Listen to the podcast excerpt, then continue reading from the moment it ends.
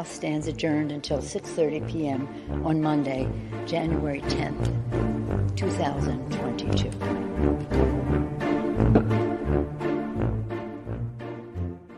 Excellent, excellent choice of the music. Uh, that was that was fantastic. Uh, but that is just such an amazing image, right? So so last year we uh, we did a, a live stream um, on um, the Iraq War turning 18 uh, in uh, in 2021, officially old enough to fight in Iraq, uh, and of course that gentleman there who uh, all of those all of those good good liberal Democrats were lining up to to shake his hand and you know and and, and embrace him, you know, literally. Um, who uh, who was that nice old gent? Who who's that guy? I decided to uh, title uh, the video that it was Pelosi hugging Dick Cheney in case people weren't sure, uh, you know, who that uh, old bald white guy is, because that doesn't necessarily narrow it down. But uh, it is about as evil as evil as it can get. And I don't even know why optically she would she would do it unless it just kind of to taunt us like the same way she's taunting us, you know, with uh, saying that you should be able to own his stock, you know, even if there's a conflict of interest in, in Congress. Maybe she got excited and thought that was uh, Christian Bale because she loved the movie. he's, he's so method that even when the movie's over, you know, it takes time to uh, to get out of character. Yeah, exactly. No, I would say that uh, I would say that Nancy isn't worried too much about optics right now. Uh, judging, you know, judging by the pattern, right? I mean, like, like certainly, uh, certainly those stock uh, decisions. Uh, I, I, don't think that she was sweating a lot about how that was going to be publicly perceived, you know, before she uh, before she started to uh, to do it. Like in a weird way, it actually reminds me of the second Bush administration when they got super duper unpopular, and, and there was this real energy running through those last few years. Like, fuck it, whatever. Like nobody's gonna like us, whatever we do. We're just we're just gonna do stuff. Yeah, it's that like badass boss energy that she's got. You know, she's like, I'm 94. Uh, like, yeah, she's you know. she's on she's on her way out. She knows the Democrats are going to get creamed in the midterms. You know, and and and either she just doesn't give a shit, or she just doesn't think there's anything they can they can do to uh, to stop it, or you know, maybe a little from column A and a little from column B. Uh, but uh, one way or the other, she's not worried about it. I mean, like, yeah, yeah, yeah. I mean, who's she pandering to? Hugging Dick Cheney, right? Where, where's what's the sector of the electorate that loves Dick Cheney? I mean, like, like that's. I mean, if if anybody who's noticed what's gone on for you know the last um, you know several years uh, of of American politics, uh, the you know the Republican base has you know largely become a a cult of Donald Trump, right? I mean that that's you know like rhetorically at least everybody in the Republican Party feels the need to to ape what he says and and to do their weird imitations of him. Everybody, right? Like Ted Cruz, who Donald Trump literally said uh, he insulted his wife several times in the primaries. Uh, he said on the day that he clinched the Republican nomination that Ted Cruz's dad was involved in the JFK assassination. Uh, Ted Cruz, you know, is is like constantly tries to prove how he's a Donald Trump Republican. You know, Lindsey Graham, who who Trump literally held up his phone at a rally, you know, at a rally and read off Lindsey Graham's phone number. Uh, that's the thing that happened uh, to uh, to burn him. Uh, Lindsey Graham, you know, does does the same thing, you know, and and you know, this is how you get, you know, I was talking about this on the Collins show last night. Um, you know, this is how you get people like, you know, Charlie Kirk, who uh, who were just straight down the line Tea Party guys, and you know, they haven't actually changed any of their policy positions, uh, but like they they say they're populist now, and you know, they're conservative populists like Trump, and at least part of what that means, I mean, again, much like the economic populism, it's kind of all bullshit. Like, you know, Trump doubled the rate of drone strikes in Yemen. But like rhetorically, a big part of what it means is that they're rejecting like the neocons who who ran the Republican Party before, you know, that, you know, putting America first, you know, all that stuff, right? I mean, that that was all about uh, again, at least rhetorically, you know, going into this more uh, uh, isolationist uh, kind of uh, kind of posture. So those people, you know, there's not a lot of love for Dick Cheney there.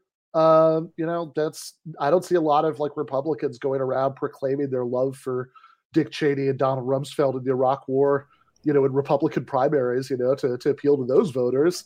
So it's not that. I mean, is it is it that like that many grassroots Democrats love Dick Cheney now? I mean, I maybe that's a that'd be an incredibly depressing thought, but I don't really think so, right? I I, I think uh, you know, I think just about like you know, I mean, any any Democratic voter who who has a memory that that goes back to you know before you know before 2008 certainly like remembers how much of their political identity was about hating this guy. Like you know the uh you know like like they there was like constant jokes about how like the the darth vader theme you know the stormtrooper march whatever you know would would go when you know when he passed by he was widely blamed for the iraq war because the thinking was that uh, george w. Bush was like you know right above the level of like chasing a laser pointer beam around the floor right? I mean like that that's that like you know he wasn't originating a lot of ideas, you know, for what the Bush administration uh, should uh, should do. You know, so he was widely blamed for that, and you know, Democrats hated him for it correctly, as you should. You should hate Dick Cheney for this. I mean, this is like he he worked so hard to make sure the United States invaded Iraq, which like you know when I was doing that uh, Rumsfeld obit for for Jacobin.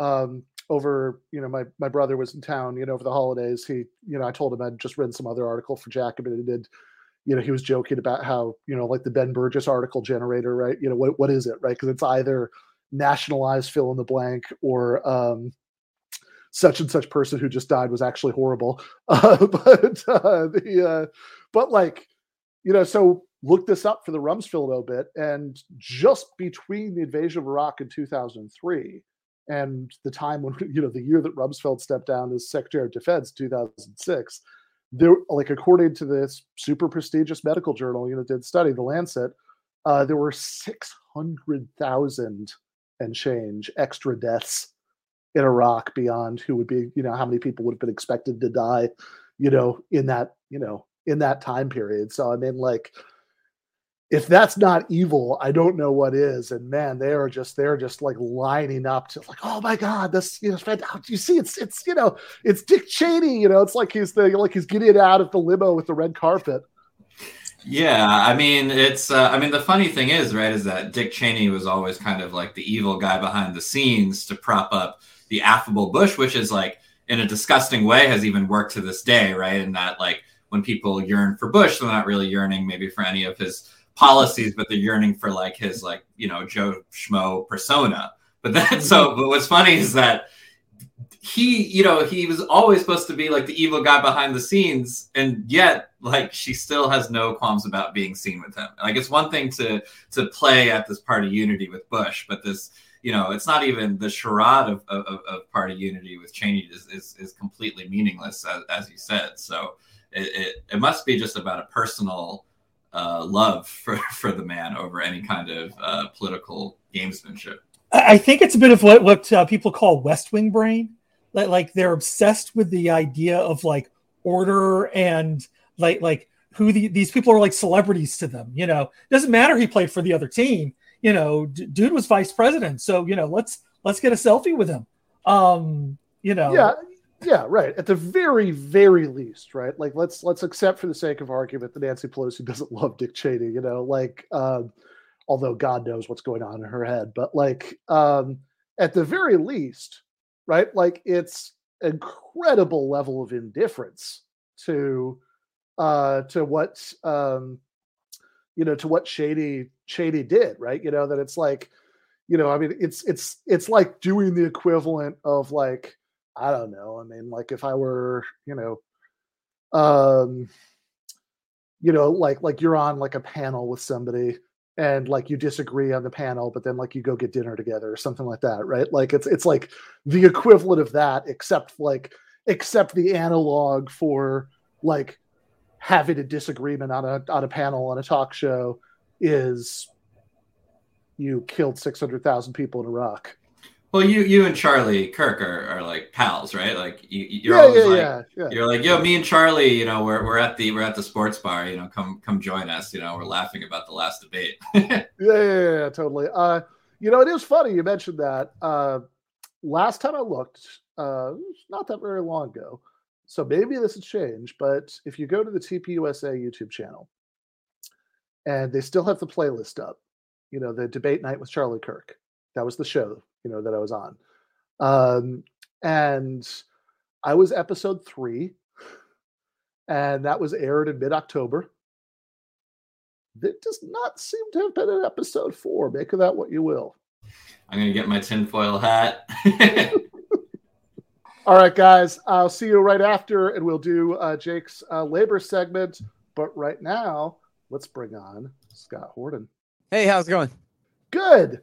Uh, so uh, this is this is something I was excited about uh, to to have you on. I should say uh, that um, that Dave Smith um, put me in touch with you like a year ago or something, uh, and and it kind of fell, fell through fell through the cracks. You know, entirely my fault. Like I, will I'll get stuff to read or look at, and it'll you know it'll get lost in the pile. But I understand. Then I saw, yeah, yeah, sure. Uh, you know, so then, but then I remember that when late last year you debated Bill Kristol. So so set this up for us a little bit. Uh, who who is who is this guy? Well, um, he's Irving Kristol's son. So that means actually that uh, in a way unique among the neoconservatives, he was actually never a Trotskyite or even I don't think a Democrat. I think his father had already moved to the right before you know Bill Kristol was you know came of age, and so I think he adopted his father's politics. So he's mm-hmm. the second generation neocon, but still, I mean the the first, second, and even third generation neocons, almost all of them, virtually all of them, you know, essentially by definition, were leftists, uh, at least Cold War Democrats, but many of them were members of the Trotskyite left before moving right. And so, but like you don't count John Bolton, he's just a fellow traveler, but he's a lifelong conservative, you know, kind of a Barry Goldwater right wing nationalist type. Mm. And so he doesn't count as a neocon. He's just friends with them. So Bill Kristol, in a way, is not actually a neocon, right? He's the son of a neocon, but he was always just a conservative, but a very, you know, to a to a traditional right winger, he is very much a center right RINO kind of squishy um you know like nixon these the neocons they have kind of a hard uh, reputation as right wingers but in fact they're very much for the regulatory state and the welfare state and kind of you know big government interventionism in the economy and those kinds of things yeah i, I mean so, so so i think a lot of these a lot of these guys uh, you know, are certainly not hardcore against any of that stuff. I mean, they, they seem to have liked the you know various Reagan and Bush administrations uh, just just fine. Uh, you know that like uh, they they weren't. Uh, so I mean that kind of level of you know of you know maybe you know like like I don't know that any of them were were outraged about like tax cuts or deregulation under any of those administrations, but it's it's not really where they live, right? Like that's that's not right. what they primarily well, care about. Yeah, of course, the libertarians by the end of Ronald Reagan, you know, Murray Rothbard, you know, declared his presidency an absolute failure and wrote uh, Ronald Reagan an autopsy about just how horrible it was. The big government had done nothing but grow for eight years under Reagan, along with the national debt and all the rest of it. So there was some deregulation, but of course, as I'm sure you know, most of the big re- deregulation of the Reagan years was actually done by Jimmy Carter before Ronald Reagan ever got there. Yeah, yeah, no, that's that's that's certainly true. So, so yeah, depending he, on how you so, how you feel about that, you know, yeah, you reputations should, are one thing, but the details are something different, you know. But anyway, the neocons essentially they went from, I mean, look, we're talking about guys who, um, you know, they essentially they moved right because they sided with America in the Cold War because one, they were Americans, not Russians, right? And two, they were Trots. And so they hated the Stalinists. And so they hated the Soviet Union. And um, then the American left, you know, was had been dominated, of course, by the Truman Democrats and and you know, Cold Warrior hawks. But then during Vietnam, the new left came and was very much, you know, anti-war and anti-interventionism abroad and i don't really know all the details of this but certainly mm. from the neocons point of view which matters the new left was either silent or took the Palestinian side in the 67 war, or at least, you know, failed to Mm, fully get mhm. behind Israel in the 67 war. And so, you know, that combined with civil rights, I'm sure you probably know of Norman Podhoretz's essay, My Negro Problem and Ours, Mhm. about, you know, essentially the last thing we want is civil rights for blacks because then they're going to beat us up more or whatever, I guess, was Norman Podhoretz's personal problem. You know, Yeah. Thaddeus Russell has this whole theory about Norman Podhoretz. You know, I mean, you read that, what he's saying is like, if you're a nerdy Jewish kid growing up in New York and the blacks are beating you up all the time on the way home from school, well, then they're not oppressed. They're the oppressors. and You're the oppressed one, you know? And then so then he trans kind of posed that onto the Israelis. And so the Israelis are just a nice little Jewish boy trying to get home from school, do his homework, getting beat up by the mean black kids from the wrong side Yeah. of the tracks or whatever, who are the Palestinians. And kind of, you know, this is sort of his take, what he learned about Israel Palestine growing up in the hood in New York. Um, and so, um, metaphor. Yeah. yeah. So so the new left was soft on blacks and soft on Vietnam. And so the neocons moved right. And you know, by the Reagan years, they you know, essentially were avowedly right wing and joined the Republican Party, almost all of them. Richard Perle, I believe, is still a card carrying Democrat to this day, they say. But Yeah, um, uh, even when he worked for Reagan, he was still a Democrat, I think. But- yeah, Norman Norman Podhoretz also has a has a son who's uh who's John following his Podhoretz, right. politics, right? That's yeah. right from commentary magazine who's also Yeah. absolutely horrible right and who i think also it's a great point right is we call him a neocon but he kind of isn't because his dad had already moved to the right kind of and Yeah, he inherited his dad's exact same politics after he became a right winger Yeah, right, so- was a trot. Yeah, so like a neocon proper. Yeah, I mean, I think Norman Podhoretz, I don't think was ever a trot. He was certainly like a left liberal. Uh, oh he was uh, a trot no no no norman podhoretz was i think for for not a very long time but he and Kristol both were okay. Yeah, Yeah. must have been pretty brief because I think because when he was originally editor of commentary, uh, it was still like a pretty left liberal magazine, you know. But he certainly wasn't like a you know socialist at that at that time.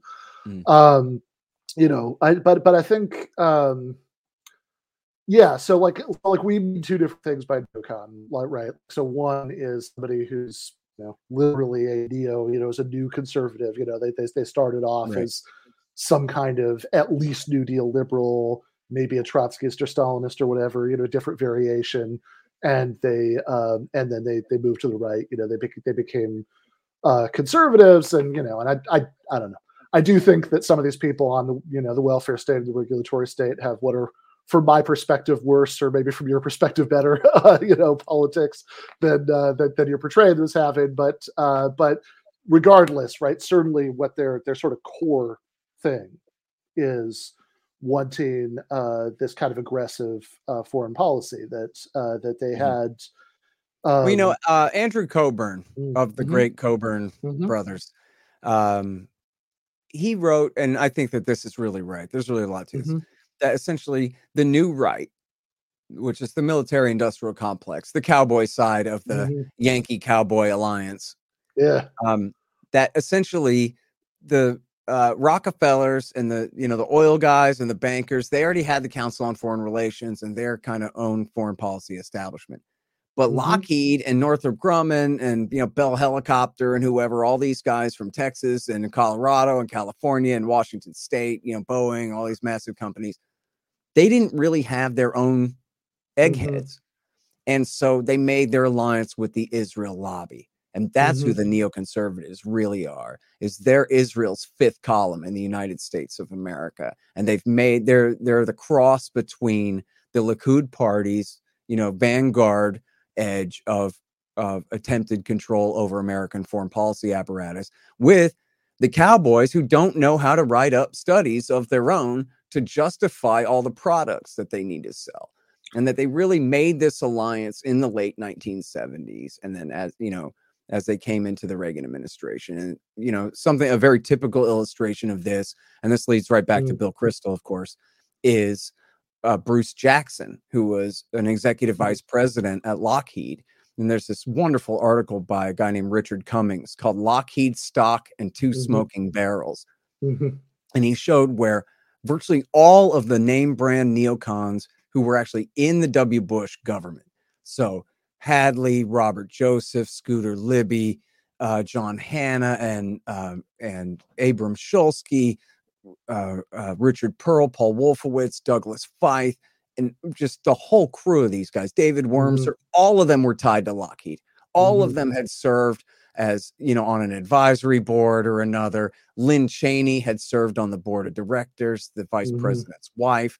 Um, Hadley on the National Security Council, the deputy national security advisor, had been a lawyer for a firm that represented Lockheed in the past. And all these guys were very closely tied with Lockheed. And this guy, Bruce Jackson, had financed the Committee for NATO Expansion, which was later renamed the Committee for. Uh, I, I'm sorry, I forgot they renamed it. The, the Committee for the NATO Alliance. I'm very close to that Yeah. and then also founded the Committee for the Liberation of Iraq, which Mhm. focused not on the weapons of mass destruction as much as on the humanitarian Mhm. supposed concerns about the Saddam regime, and had just and spent millions and millions of dollars promoting these men and promoting their policies, which were completely congruent, not with the interests of the American people at large in any sense, but with Yeah. the interests of the the shareholders in Lockheed Martin. Yeah. Uh, so, so I want to um, fo- hone in on that last point, right? So, because because say it earlier, right? We sort of mean two things by neoconservative. One is the sort of original meaning that's sort of the literal meaning, and another is like people who agree with those guys more or less. Uh, right i try to not to use it too loosely because it Yeah. i'm really a, a, a student of Jim Lobe on this and i Mhm. really started learning from him right in 2003 2004 he is really the greatest um you know of all the neoconservative chroniclers i believe and you know he has this great article called all in the neocon family and it's essentially about how like you could fill a thanksgiving dinner table with the neoconservative movement, Mhm. and they're all the brother-in-law of Midge Decter somehow. Or something, right? Like they are all all these people are all very closely related to each other. Um, you know, the Abramses and the Kristols are all in-laws and this kinds of things.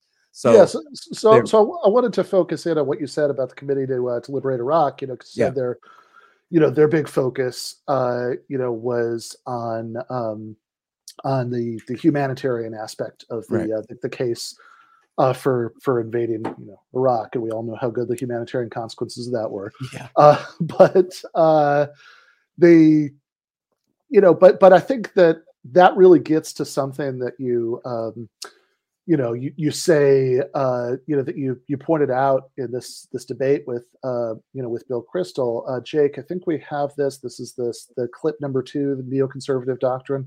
That in neoconservative doctrine, democracy absolutely must be spread to Afghanistan, Iran, Iraq, Libya, and Syria, but not Saudi Arabia, Bahrain, Qatar, Kuwait, UAE, Oman, Egypt, or Pakistan. And if there's a democratically elected government that our government doesn't like, the U.S. won't hesitate to try to overthrow it, like in Algeria in 1993, Gaza in 2007, Egypt in 2013, and Ukraine in 2004 and 2014. got you there, buddy. yeah, right. Uh, and and I mean, like, I, I think it's a sign of exactly how often this happens. That I, you know, maybe some of these were in there and I just missed them, but I mean, I think there are even some notable examples, you know, for the last couple decades that were that were left out, right, of of, attempted or successful, you know, coups against democratically elected governments uh, that the, the the United States. Uh, you know, supported. Uh, you know, there's the Yeah, I, I actually think that clip goes on and I say, you know, they overthrew the government in Honduras or they Mhm. supported the coup in Honduras in 2009 and in Bolivia in 2018. So, Yeah. or, or maybe I might have mentioned them at a, at a different time in the same. No, I, I remember you did talk about Honduras at some point. So it, it comes Uh, up later, but yeah, no, you're right. I, it was, that was not meant to be a complete list. yeah, yeah, yeah, yeah. I, I, mean, I mean, to be fair, it would be hard to you know to you know to remember them all in the moment. Uh, but yeah, like yeah, Honduras, uh, which uh, which is a fun case because uh, you know in, in terms of installing death squad uh, regimes, you know, uh, is because Hillary Clinton in her uh, in her memoir in the uh, in the first Mhm. edition. Uh, she uh, she brags brags about her role in and then took it the out for the paperback. Uh-huh. Yes. Yep. And Yeah. which, by the way, you know, I was I was recently a guest on um, Mm. Kennedy Nation. I now have kind of a regular guest spot on the Kennedy Show there on Fox Business Channel, and we are talking about the immigration crisis at the border. And I was explaining how this was all Hillary Clinton's fault because she put these, you know, right wing businessmen in charge who made a deal with the drug lords who ran all these peasants off their property, and you know they all went to essentially the slums, and all this violence broke out, and all these things. And that's why these people are now traveling to our border right now. That's who this giant caravan is. And you know, when you're doing those shows, you can't see the other people at all. You're just looking into the camera. Yeah. thing, you know? But so that night I got home and watched it. And when I was saying that's who these people are, they're Hondurans fleeing the aftermath of the American supported coup there. The Republican was going, huh? And he didn't even realize that the people in the caravan were Hondurans at all. He just thought they were Mexicans. What's a Honduran? You know, I don't know.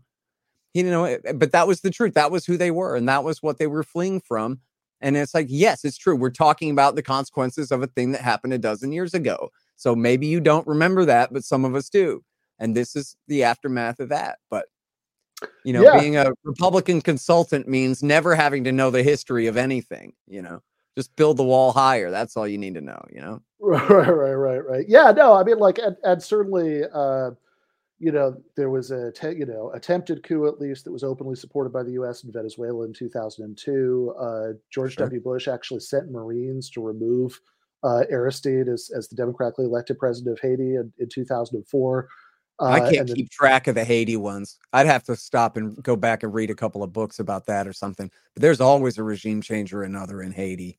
You know, Mhm. there was just Yeah, an assassination attempt against a guy there the other day, Yes. the current Yes. leader. And I was joking on Twitter about I don't know if this is the CIA killing a guy or some guys trying to kill the CIA's guy or both. Something's no, going on. no. I mean, it, it could it could be right. I mean, I, I was uh, having lived in Miami for six and a half years. I was very very unsurprised that the uh, that people involved in it, you know, were were uh, were based there. I saw the guy, um, uh, the Age of Napoleon podcast host, uh, the uh, discourse lover on Twitter. You know, had uh, like this joke about how, you know, it must be a big problem at the Miami airport Hilton. You know, when like the you know the Committee for National Salvation of Haiti, you know, as, as has double booked the ballroom with, you know, with Right. the Committee for Free Cuba, you know, like that's, you know, like, so back to Bill Kristol.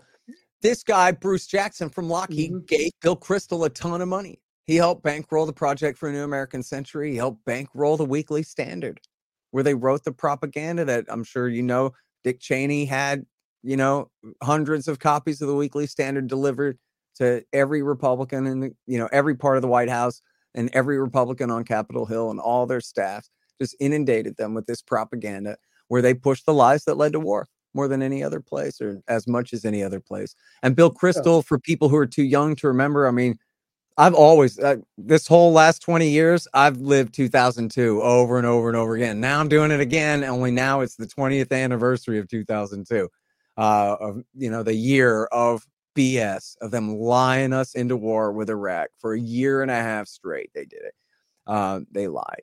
And Yeah. um, yeah, there was actually a point in this debate where Bill Kristol sort, sort of says, he was you know, the kingpin. he says at one point in this debate, I mean, we don't even have this clip, like he says something like, well, I guess now that we know there are no weapons of mass destruction in Iraq, I don't know, maybe we maybe we shouldn't have done that one as if this were like a sincerely held belief of all of these Bush administration ghouls and they had some great evidence that just later turned out to be misleading. Oh yeah, I mean, come on. It was clearly the agenda was regime change and weapons were the excuse, and he knows that, and everybody knows that. Um, and I was just reading this great article from Justin Raimondo from uh, 20 years ago. I'm going to try to make this a hashtag all year long where I can remember, and I'm I'm tweeting out Raimondo 20 years ago, and some of this just absolutely brilliant stuff that he was writing back then. And this one is from, uh, I guess, it's the end of March of 2002 and it's called Our Hijacked Foreign Policy. Neocons take Washington. Baghdad is next.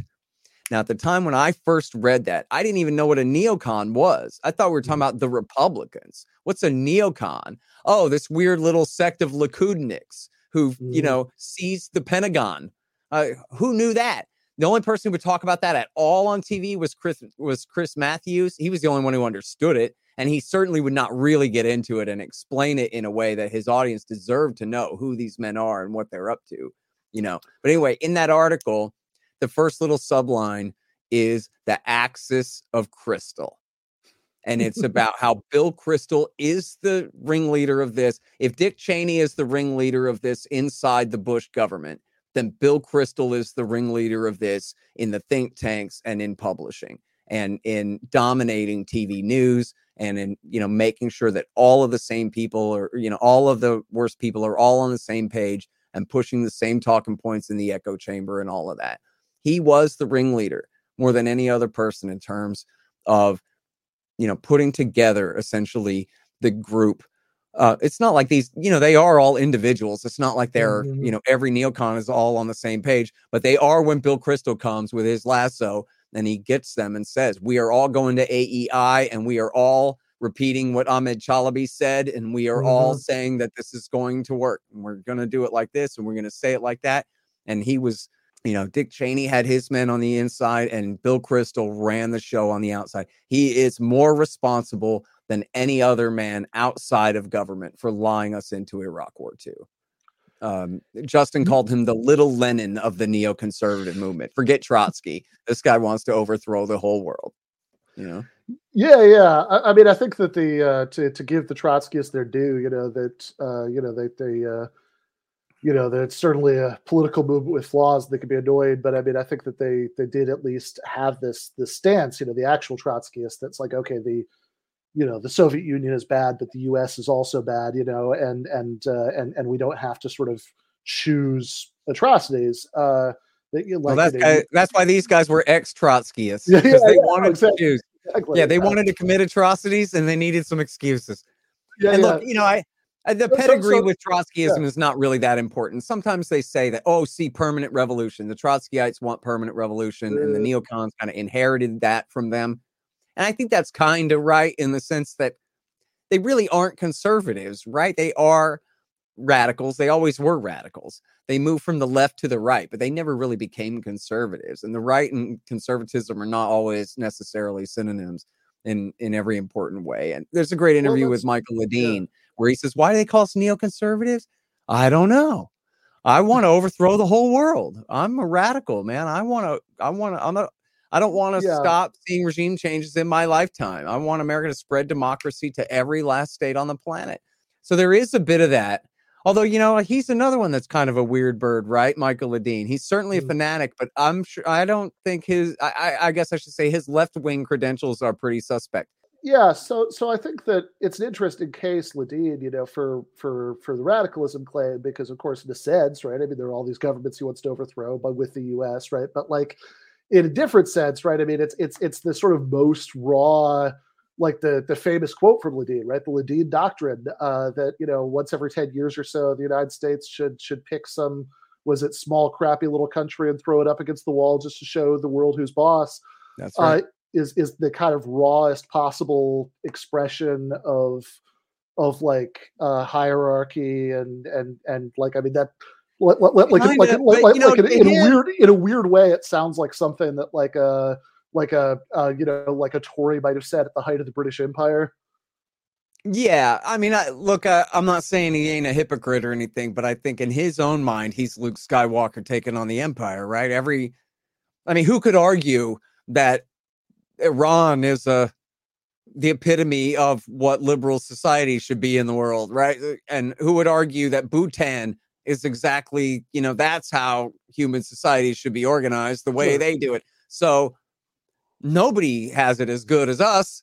So they're not doing it right. And it's just terrible that we, you know, the idea that we would refuse to help them when they need our help. It's so easy to frame intervention in that way that we have so much power to do good. In fact, think of Samantha Power, for example, is the perfect example of this on the Democratic side, where she didn't have to move right. She's just a Mhm. humanitarian interventionist. She always was a liberal Democrat, and she was a reporter. She saw a bunch of horror show go on in the Balkans and said America should have done more sooner. They should have done this on this date, and they didn't. And because they didn't, this other bad thing happened. And so it's the problem from hell.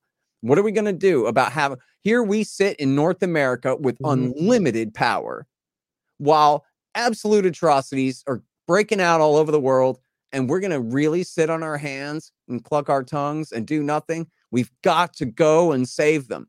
And the thing is, you and I know that Samantha Power is very interested in Samantha Power. Samantha Mhm. Power wants a promotion. She wants attention. She's tired of doing these do gooder, rinky dink jobs like help Iraqi Christians. That's a quote from Michael Hastings' great article in the Rolling Stone about the war in Libya. She wanted attention from the president. She wanted a promotion. She wanted to move up in the foreign policy community. Turns out that a great way to do that would be to start a war in the name of humanitarianism, which happens to be the thing that she believed in and wrote a book about and, you know, had defined her identity around it. I mean, even when critics asked her about Libya, she goes, Look, what were we supposed to do? Be able to see the future and stuff? Like, sorry, it didn't work out, but shrug. Yeah, yeah. What what what, what possible precedent could there be that would tell her, Yeah. you know, that this would this That's would right. Look, well? but she meant well. She meant well. As um as Anne Marie Slaughter said about Hillary Clinton, that you know what, when something bad is going on, the thing about Hillary is when when a, a decision that you make, um, if you make it or not, it could be bad either way. Well, then she would just rather be caught trying. And and they certainly at the time you go back and look at the Libya war. Boy, if any three ladies ever thought they knew what they were doing, it was Hillary, Samantha Power, and Susan Rice during that time. You couldn't get more Yeah. certain than that, you know? So, so, so I think it's worth pointing out that you know we, we're talking. You know, you're talking about basically how uh, these wars are sold. You know, to you know New York Times readers. You know, in, in this in this Samantha Power uh, duty to protect. We're going to spread democracy sort of way. But I think a, a really important point that uh, that you make uh, during the debate uh, that you did with Bill Kristol is that uh, that's you know not. I mean, in some ways there's overlap, but it's not at all how it was sold uh, to uh, the uh, the Republican base. So, Jake, this is uh, clip uh, clip number five. A guy who built his political capital proclaiming on talk radio that Obama was a secret pro terrorist Muslim from Kenya. In other words, your nemesis, Trump, was exploiting your movement's previous cultivation of this sort of illiberal sentiment among Republican voters back when it was still useful to your ends, building support for the wars. Now that the anti Muslim chauvinism of the American right is no longer useful, you claim the right itself is now the greatest threat to democracy. If so, this is the nationalist movement the neoconservatives have done so much to cultivate and promote. For bin Laden and his friends were few, but would be enemies who happened to be Muslim were many. So Bush and the neocons supported the worst sort of right wing populist nationalism in America, especially with their wink and nod approach to the Muslim hating hacks on AM talk radio. It was central to Karl Rove's plan for his permanent Republican majority. That was a big part of why my opponent was so determined to bring Sarah Palin on board with John McCain in 2008. She could get the rubes excited and, and afraid and keep them and, conti- and convince them to continue to support the McCainian neoconservative doctrines behind the long war in the Middle East. Yeah, And you know, the next line, I blew the next line too, because the next line I said, and that's why your friend Frank Gaffney drummed up all this thing about the mosque in New York City. But you know Mhm. what? I, I should have double checked and Googled it, Ben, because as soon as I came home, I looked again, and Bill Kristol himself was really big on that, was huge on that, which for people who Oh. don't know, this is in 2000, I think 10, where yeah, yeah. They, th- this this the so-called Ground Zero Mosque, which was actually right. which was actually a community center that was like, yeah, it was it was a a few. Sufi mosque of first of all, which are like you know the hippies of the Muslim world, and it was like four blocks away, which is yeah, I, I, I, I, away I, in I mean, in that, like, you're gonna say, yeah, it's, it's within like a few blocks, but then like so are hundreds of businesses and you That's know right. and, and buildings Yeah. there. Uh, you know, there are strip clubs, there are like tons of But things. what that they told the people to was they're on ground zero, you know, Yeah. that would that would be included. Yeah. Yeah, yeah. So the propaganda was that they're building this mosque essentially at ground zero, and it symbolizes the Muslim terrorist enemies' triumph over the American people. Like they won the war, they've conquered us. They're coming for you and your family next. And they pass at the same time all that through, I don't know, maybe like 20 state legislatures or maybe Mhm. more. They got and it was oh, the, Israel anti-Sharia law just- bills. yeah, the Sharia law bills. The problem with the the the storyline that all of the Muslim world is this one big Islamo-fascist caliphate that's unified and headed this way is that that just is not true, right? And and rather than being kind of the the vanguard edge of the coming Muslim wave and the rising Islamic civilization conquering America, September 11th was a, was a last gasp Hail Mary pass by this tiny little group of bandits to see if they could provoke the superpower into, you know, blundering into turning the whole Middle East over. Speaking of radicalism. Um, and it worked because the Americans, of course, the special interests uh, had an interest in, you know, carrying that same narrative forward when the truth of the matter was they're not coming. And that was why the FBI had to frame 250 or 300, you know, idiots into saying they loved Osama so that they could go, you know, parade them on TV and make it seem like there was a terrorist menace here. That's why they had to pass all these anti-Sharia bills, is because otherwise there's nothing going on. It's like that Bill Hicks joke where you watch CNN and they drive you crazy. War, famine, death, AIDS, the coming Muslim takeover, whatever. And then you look out your window and he does this great imitation of a bird chirping that I can't do, but you look out your window and things are pretty nice. it doesn't really yeah, yeah, yeah, yeah, yeah, yeah, yeah, yeah. so like, man, I, it's been a while since September 11th, and then we got the failed shoe bomber, and we got the failed underpants bomber, and we got the failed subway bomber, and we got the failed Brooklyn Bridge cutting torch guy, and we got what do we got, right? No, no. I mean, I mean, in, in a great many of these cases, I mean, like you actually look at the uh, court documents, and it was like, yeah, we spent it. You know, we we found this like lonely, mentally ill young Muslim man, and we spent like a year and a half giving him the hard sell to join our fake terrorist cell, and finally he said yes, and we clapped on the handcuffs. yeah. Uh, that's that's that's really defended us against a very imminent threat. I mean, I guess the one Oh, thing I would put There's a great yeah. book about that, by the way, called The Terror Factory by Trevor Aaronson. And he is the world's expert on that. There's more than 300 of these entrapment cases now. so we- so we saw earlier you were rattling off all the um, all of the authoritarian regimes that the United States uh, supports and does not uh, advocate. Uh, you know, uh, regime change in uh, like Saudi Arabia and Qatar, and you rattled off a bunch of uh, of, of coups, uh, and you you mentioned in particular uh, Suharto in uh, in in Indonesia, Mhm. uh, you know, who who committed you know the worst genocide since you know World War II, at least at one point, and maybe it's been surpassed since then in uh, in East Timor. And I want to watch Kristol's response to this. Uh, so this is uh, number four in the uh, the list of clips. I'm going to have a comment on a discourse that you know trivializes the Holocaust by saying the United States has conducted Holocaust that attacks that, that demeans the United States in really a grotesque way. If we made mistakes, did we give, as you say, green lights or yellow lights when we shouldn't have? That could quite well, that could be. Talk to people from East Timor though. Talk to people from Bangladesh. Do they want the U.S. to just withdraw and leave them leave them to the mercies of their neighbors, or would they prefer for the U.S. to have done more and to be doing more? And as we have done more since, incidentally, uh, the Pakistan Bangla- Bangladesh split off from Pakistan, uh, doing more to keep the peace there. Talk to people who care about liberty around the world. They understand that for all the mistakes we make, uh, and that we are important to them, to their peace, to their prosperity, to their liberty. People of all colors, I would say, all ethnicities, all religions. Uh, we should do that. We should go to East Timor and ask them whether they like the Americans, whether they're glad we're around supporting the government of Indonesia. I wonder what the people of West Papua think. You know? Oh wait, I know what they think. Yeah, Uh, Yeah, stop well- bleeding. yeah well of course every actual opinion poll uh, in you know in the middle east you know shows that uh, you know that most people do not like american uh, you know american you know involvement uh, there i guess the i guess that you know the people who care about liberty you know whatever whatever william Kristol means by that uh, are Yeah, I really, I really botched that. I, I should have answered very specifically about that. I think I may have had this in my notes somewhere too.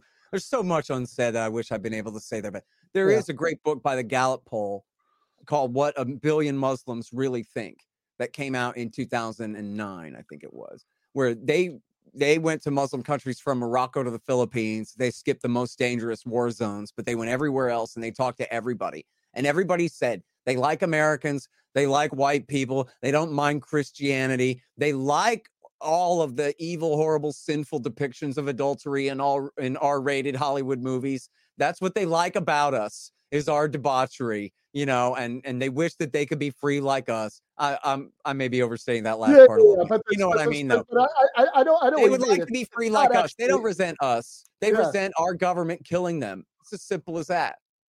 you yeah, know? no, exactly. And and I think that like what really strikes me about that clip is that Kristol is framing the issue about East Timor as as whether you know it's like okay, sure, there are cases where you know we didn't do enough. And it's like, well, seems like a case where we did considerably too much, right? I mean, like like spending, you know, spending decades backing and arming and you know funding this this this this like grotesque dictatorship that was uh you know that was killing uh the the East Timorese.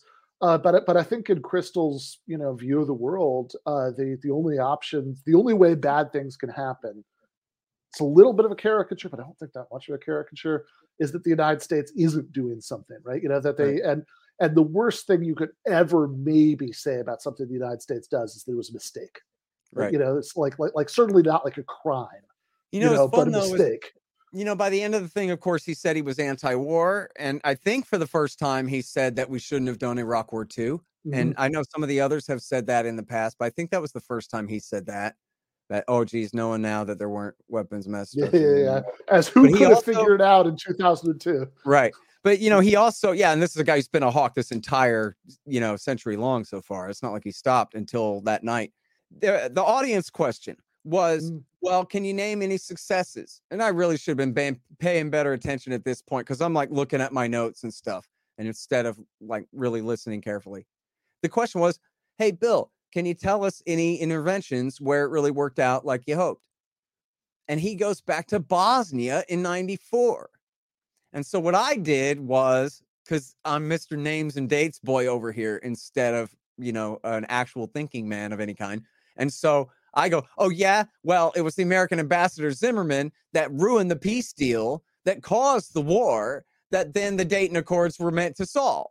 And all that intervention was meant to solve. But it was American intervention in the first place that scotched the original deal that they had struck, I guess, at Lisbon, which is right. And I kind of screwed up the mm. details, actually. There was a a guy from Bosnia was like, actually, it was this guy and that guy, not the other way around, and whatever. So I, I screwed up the details there, but I was still right.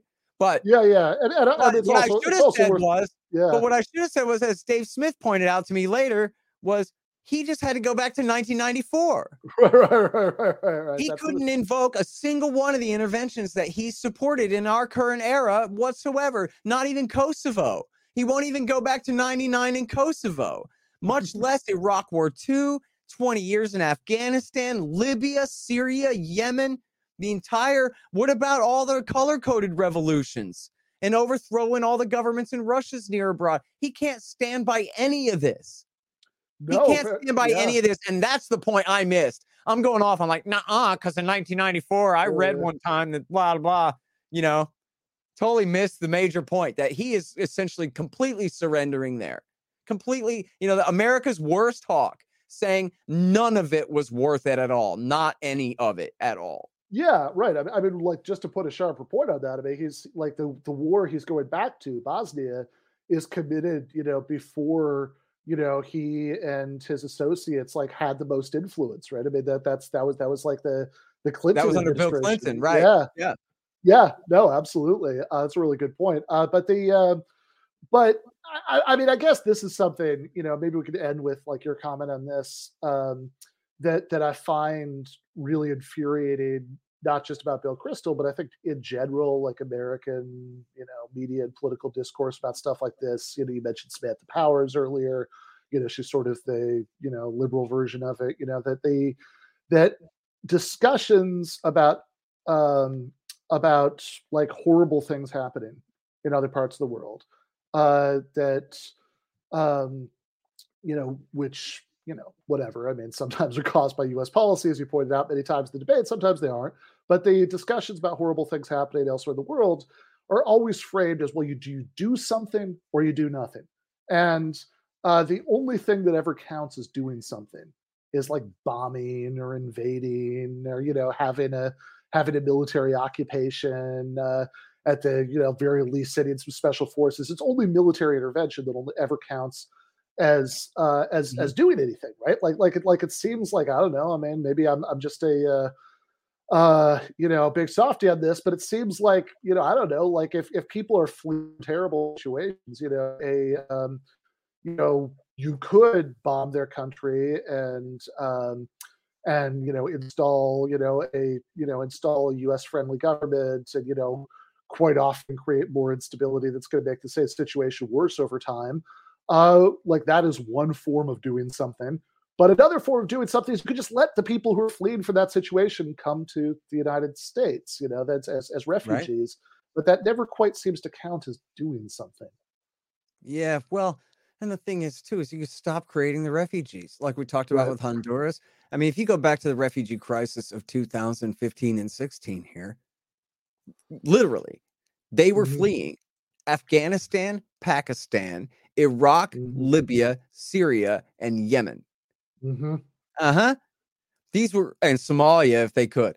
These were all countries that America had been bombing. Now, there were some economic migrants from sub Saharan Africa who you could still blame on the war in Libya because Gaddafi was keeping them from all trying to, you know, drown, trying to get to Italy and all of that. So he was the cork on that bottle that they opened there. So they weren't directly refugees from America's wars, although really the Libya, some of them may have been because the Libya war spread down into Mali and Niger and Chad and Burkina Faso and Sierra Leone and all that.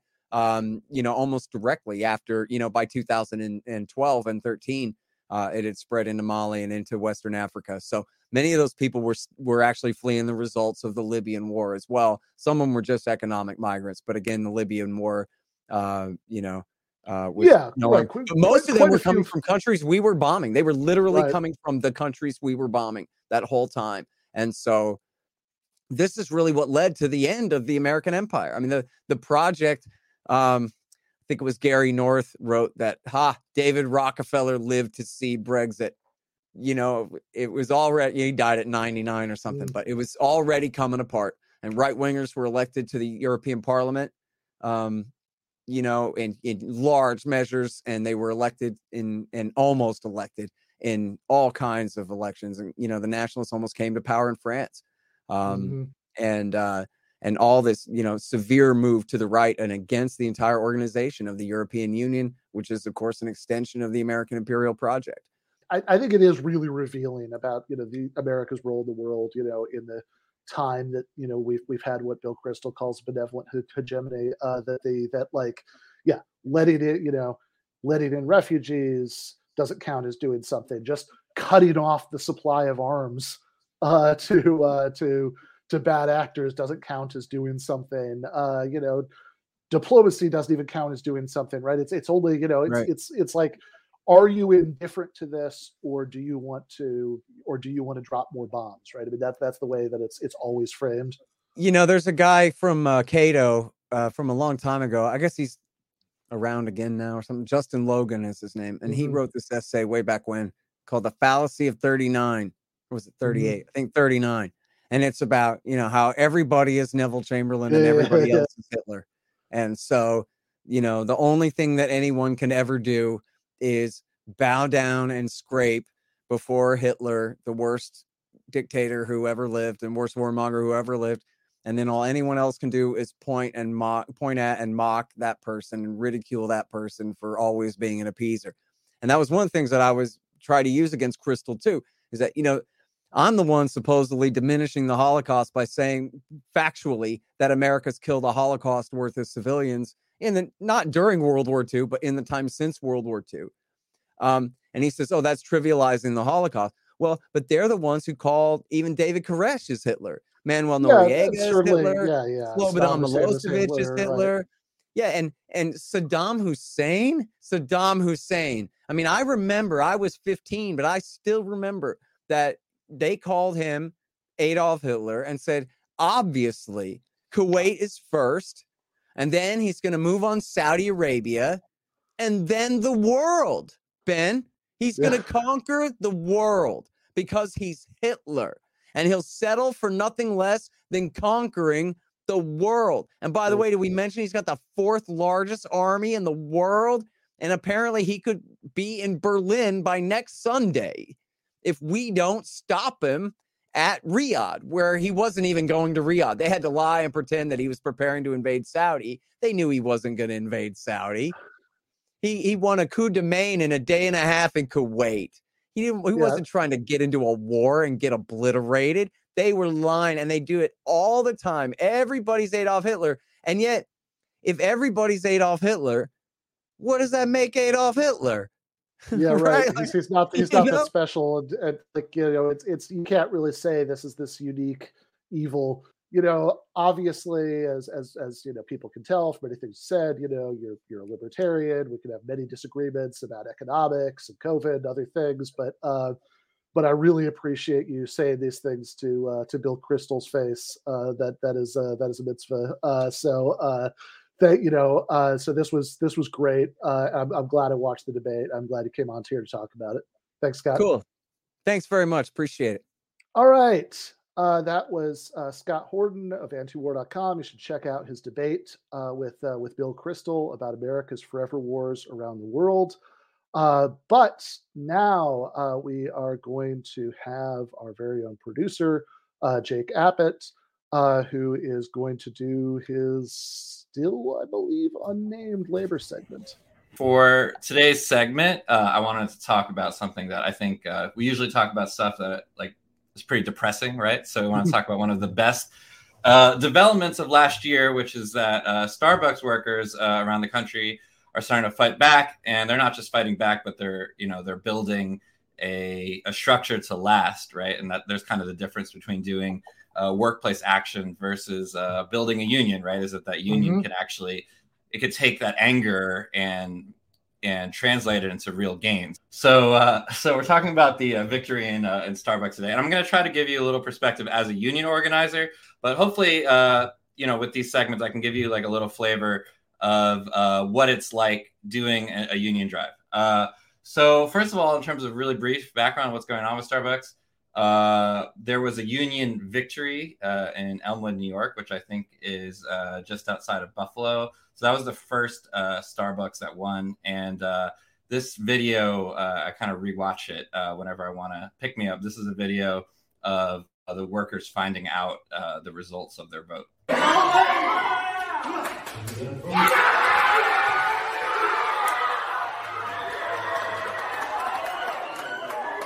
so I think that could be pretty good motivation for like how it feels to actually win a union vote. Um, and I think, you know, part of why it feels that good is because of how fucking hard the company is going to fight uh, to make sure that, that you don't win. You know, it's like they're going to spend hundreds of thousands of dollars on a store that's filled with what, like maybe 10 to 15 employees at most. And the good news coming out of literally just today, which we didn't plan the labor segment today for that reason, is that another uh, Starbucks in Buffalo has, uh, in Genesee Street, I don't know if I'm pronouncing that right, has uh, voted to unionize and they won their election. So that's really awesome. And there's also been stores in Cleveland recently and Boston a little bit before that, Starbucks stores that have voted to unionize. So if you work at Starbucks and you're watching this show, uh, I encourage you to uh, unionize your store. Um, but you know, I think part of being a labor organizer is we try to get we do a process called inoculation as part of union organizing. And it, okay, Andy says it's Tennessee, Genesee. He knows much more about upstate than I do. But anyway, so we do a process called inoculation, which for these times is uh, very apt, right? Which is I don't think that the mRNA uh, vaccines work this way, but basically inoculation is you give, uh, you know, you give a worker a little bit of the virus, which in this case is what is the company going to do to try to beat back the union, um, and it's so that you know you you build up antibodies, metaphorical antibodies, so that when it comes, you're you know you're not uh, you're not taken off guard. Uh, so we don't have that much time today, but I want to very quickly play uh, a video from this guy who wrote this book called Confessions of a Union Buster, and basically there's these people that will never call themselves union busters, but that's really what their job are job is. They call themselves like HR reps. And uh, I didn't like edit this video, so excuse the corny music, but he talks a little bit about the psychology behind busting a union drive. I conducted in excess of 200, almost 250 anti union campaigns. And during that same period, I lost only five. I never called myself a union buster. And most union busters today, unless they're in private circles, don't call themselves union busters. They call themselves labor relations consultants, employee relations consultants, human resource consultants, any benign label they can give themselves. So, a union buster without the atmosphere or climate of fear is like working without one leg and one arm. I mean, fear is essential. Fear is like caviar, lobster, and filet mignon. You know, it makes it uh, you know pretty nakedly clear, uh, kind of the disgusting lengths that that this industry would go to. Uh, so going back to Starbucks, uh, just to kind of wrap this up, I think uh, uh I actually saw uh, via our friends at the uh, Majority Report. Um, they have so part of the the anti-union drive, right, is they're going to have these captive audience meetings where they're mandatory meetings where they try to convince you to join the union. Maybe part of why Starbucks wasn't able to beat back the union drive is because they brought in Howard Schultz for their captive audience meeting, which isn't a good idea because they should bring an expert like this guy and he fucking sucked at it. Uh, and he made the weirdest analogy ever for why you shouldn't unionize. Three Starbucks franchises in Buffalo that are attempting to unionize and uh, uh, in and around Buffalo. And this is obviously a terror for management in terms of the idea that, like, wait a second, could this happen all around the country? So Howard Schultz uh, flew in. Uh, when you look at what he's going to be talking about here, it really is um, it really is amazing that when people in Germany and in Poland were sent to the concentration camps, they were thrown into rail cars, and sometimes the journey was eight hours, 10 hours, 15 hours, no light, no, no water, no food. And when they arrived at the camps, the rail cars were slammed open. And you could hear that metal door just right against the cold weather. Men were separated from women, and women were separated from children. And one person for every six was given a blanket. One blanket for every six people. And the person who got the blanket had to decide what to do with this blanket that I have for myself. And not everyone, but most people, most people shared their blanket with five other people. And the rabbi says to me, Take your blanket and go share it with five other people. And so much of that story is threaded into what we have tried to do at Starbucks is uh, share our blanket. Yeah, so you know, a billionaire owner of Starbucks that once considered an egotistical run for president is the prototypical example of someone who wants to share his blanket and not, you know, maybe having solidarity with your coworkers, uh, forming a union. Uh, in my book, uh, and you know, we could get Ben's opinion on this, but that seems like a, a greater example of, of whatever sharing your, your, your, your blanket means. But uh, I think it's really inspiring that a bunch of Starbucks uh, stores are starting to go union. I, from firsthand experience, know how hard it is to uh, to you know to organize uh, individual shops that are really small. So it takes a lot of courage, uh, and as long as they're ready, I think that we're going to see uh, more victories. So yeah, that's it for uh, the yet to be named labor segment, Ben it's kind of interesting actually that the tie-in at the end of the uh, the segment, um, you know, with uh, the interview with Scott Horton, uh, he was he was talking about how, um, you know, when he says, you know, these wars, you know, killed, you know, this this like genocidal number of people, and Bill Kristol says, oh, you're trivializing the Holocaust. He points out, it's like, no, we, you know, but like you guys are trivializing the Holocaust because you compare everyone to Hitler. You know, Manuel Noriega is Hitler, Saddam Hussein is Hitler, whatever. You know, it's like, but and it's like and I, and I do agree that i mean like that's kind of ridiculous like because if hitler is this unique evil everybody can't be hitler right? Like if, if you you know like it's he's not that special if everybody's hitler but as ridiculous it is as it is to compare manuel noriega or whoever to hitler man uh that was a much worse holocaust analogy. You know in my book invoking the holocaust to try to beat back workers who are you know probably fighting for like a dollar an hour raise or something like that is probably one of the most disgusting things you can do. So I'm glad that they won.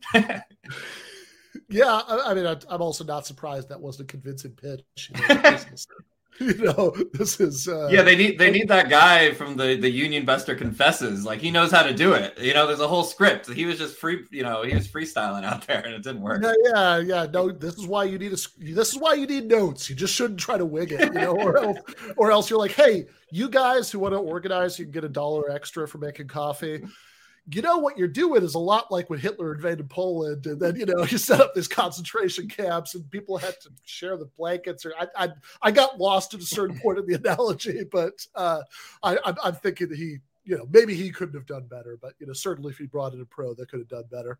All right, uh, that's that's pretty amazing. Uh, I think you're gonna have a hard time topping that next week, but uh, but this was fantastic. Uh, excited about the segment.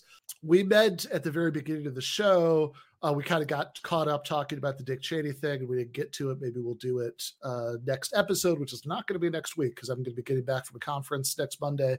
Uh, we're going to show a clip of, of uh, Christopher Hitchens uh, from you know the the 80s to kind of show how his foreign policy uh, views had changed. You know what Christopher Hitchens was was known for, even though a lot of it, a lot of the book, Christopher Hitchens, what he got right, how he went wrong and why he still matters. See how smoothly I did that?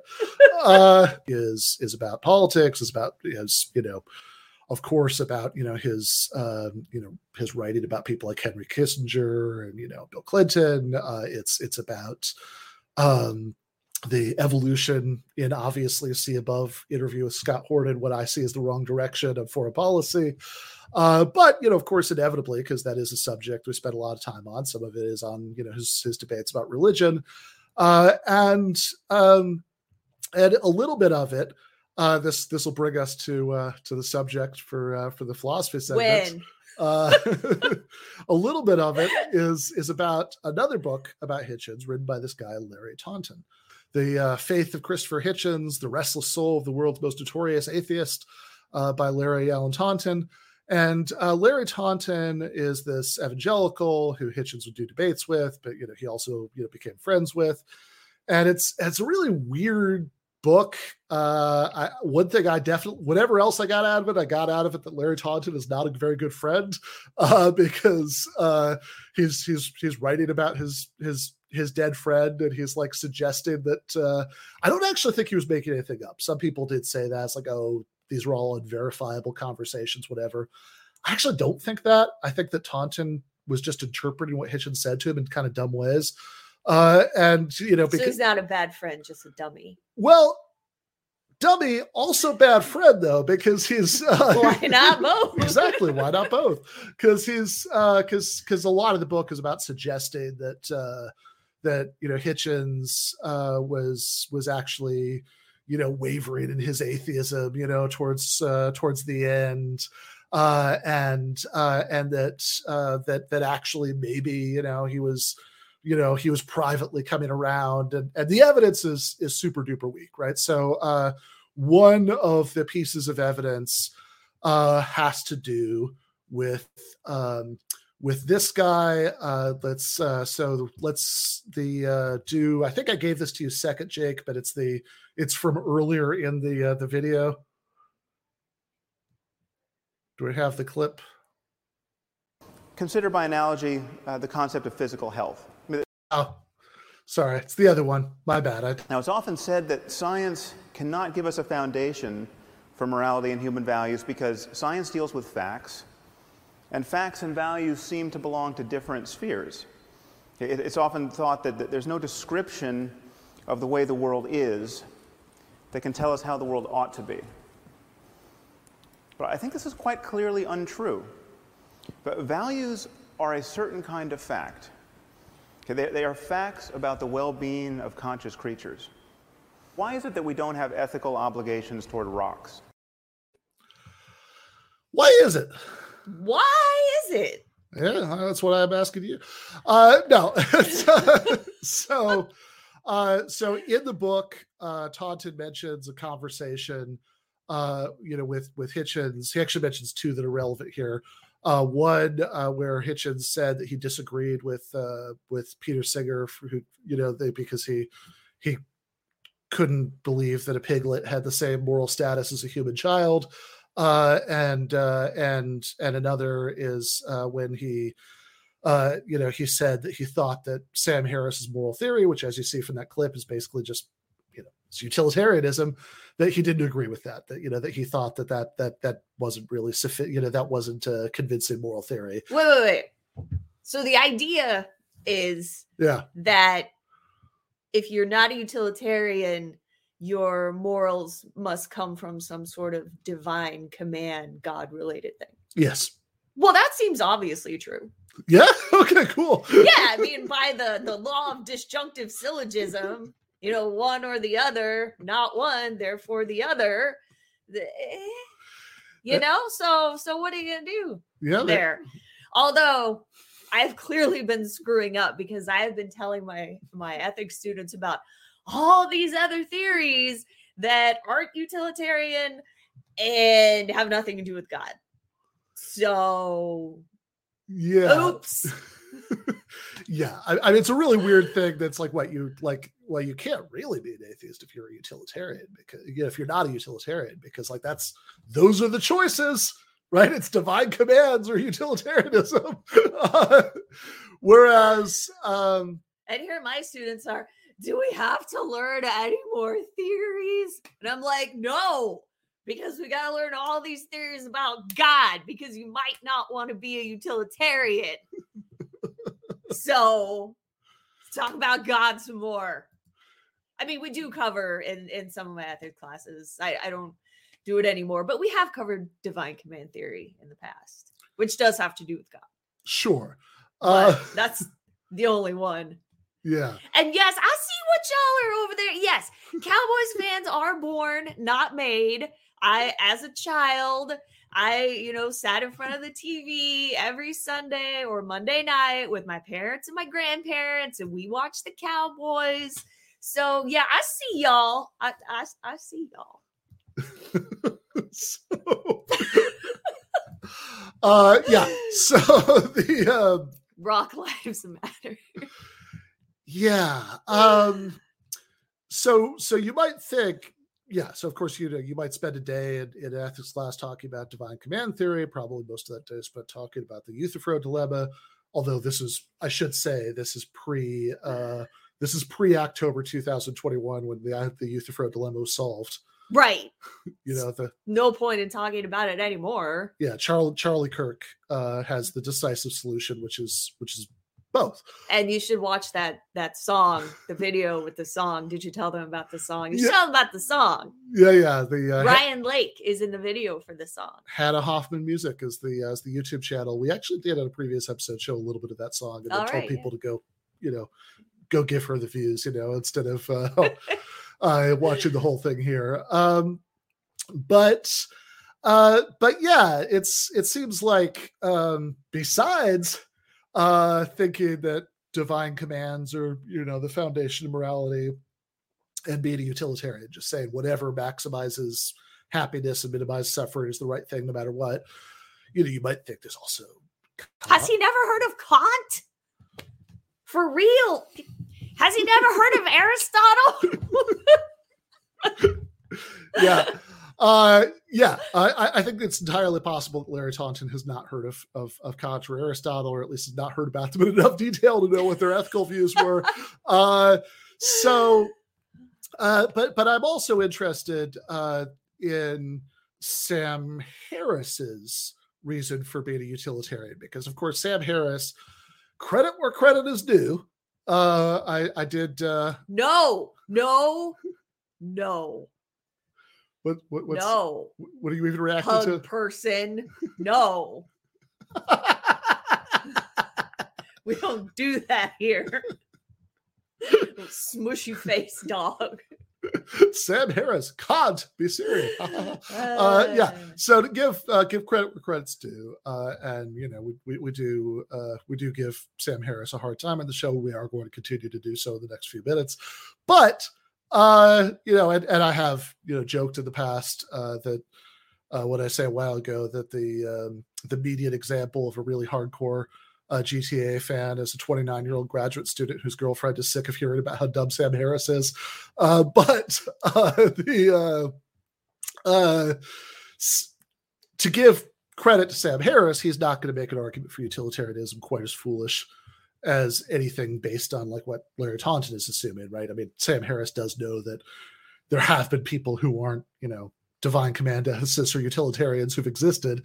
So uh he gives uh so so he gives a bunch of other arguments and he thinks in some strange way that you can derive utilitarian morality from science and uh and this is this is very confusing it, it's not obvious at all what the connection's supposed to be we were talking about this a little bit last week uh but uh since then we have discovered a clip of sam harris uh explaining why it's not unreasonable to think that science can tell us what's morally right and wrong by considering an analogy Consider analogy uh, the concept of physical health. I mean, the, the concept of physical health is undefined, as we just heard from Michael Specter. It, we, it has changed over the years.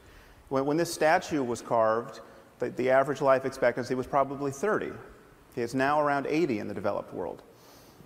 There may come a time when we meddle with our genomes in such a way that, that not being able to run a marathon at age 200 will be considered a profound disability.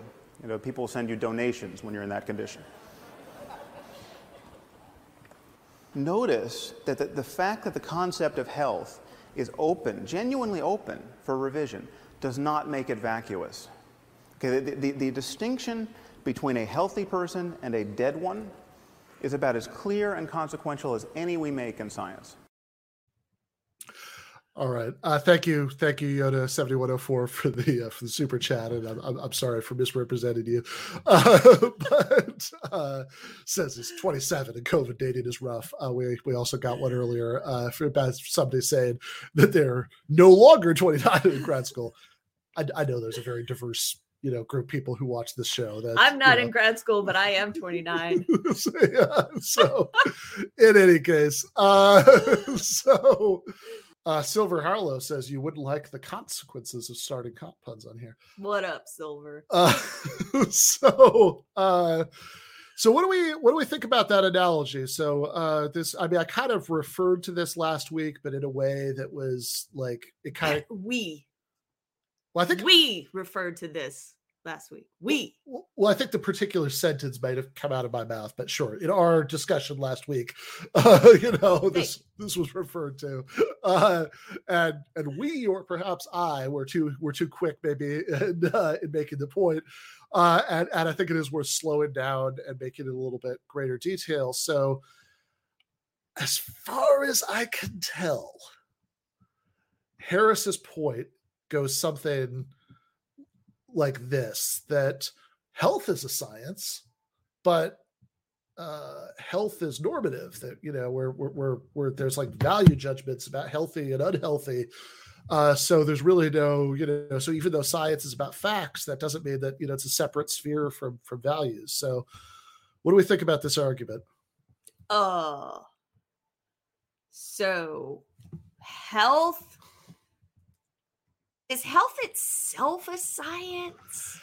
See, this is interesting because because because I was talking earlier today to uh, Lee Phillips, uh, and and I think he had a, a good point about this, right? Which is you could say, well, health is applied biology, uh, but it's like applied to try to achieve a certain goal, right? That it's it's like uh, engineering is applied physics, that kind of thing. Uh, but you know, but the the point is that the goal you know, of course, nobody denies that once you figured out what your goals are, you know, what goals you care about, then like non moral facts can help you figure out how to achieve those goals. Like that's completely uncontroversial, right? The David Hume, who you know was first person who's making big deal the fact value thing, uh, certainly didn't deny that. Made many moral arguments that included factual premises.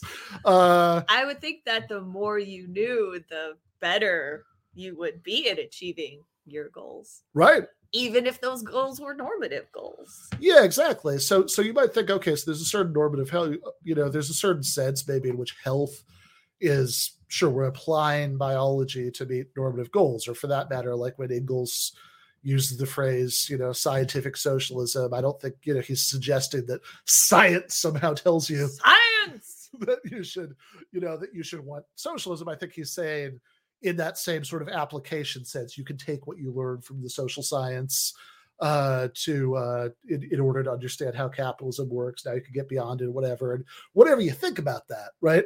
Like the the science isn't coming in at the normative part, the what you should do part. It's it's coming in in the how do you achieve it, right? So um, this is you know this is the point you know last week uh we mentioned uh you know I was here last. yes you were here but you, not every individual sentence you know was one that you spoke Well, the good ones were. for example i wouldn't want anyone to say remember when ben and jen said roll tide you know that's so yeah, the good sentences are spoken by me.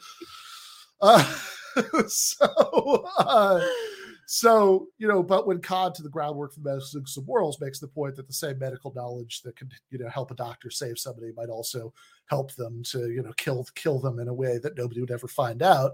Um and uh and you know the medical science right? The actual like applied biology that you're using to try to achieve health is not uh, is not going to uh, uh, is not going to to tell you you know the uh, the answer uh, to uh, to that uh, you know like it's not going to tell you which goals you should have Nope. just like you know science sure science can tell us all sort you know especially if we're being expansive about our use of the word science we're including the social sciences Science.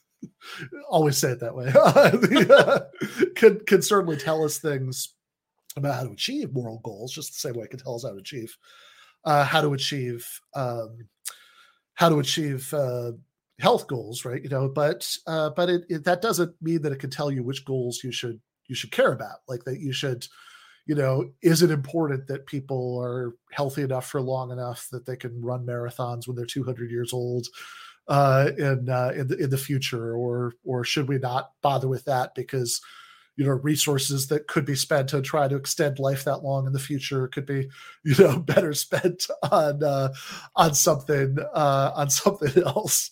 Uh, yes, definitely. When your dad says you still have your health, you can you can just oh no, I disagree with the normative premise. Uh, so yeah, I, I think that this is um, and this and this gets us back to that tweet that we were talking about last time and i think might be able to sort of more clearly you know shed light on what's wrong with it right? So remember this was it. Questions. Question for the fans of the is ought impasse in ethics by which he just means questions for people who think that there really is an is ought gap that you can't get your your normative goals just from the non-moral facts. Why don't we have a similar problem with reasoning itself?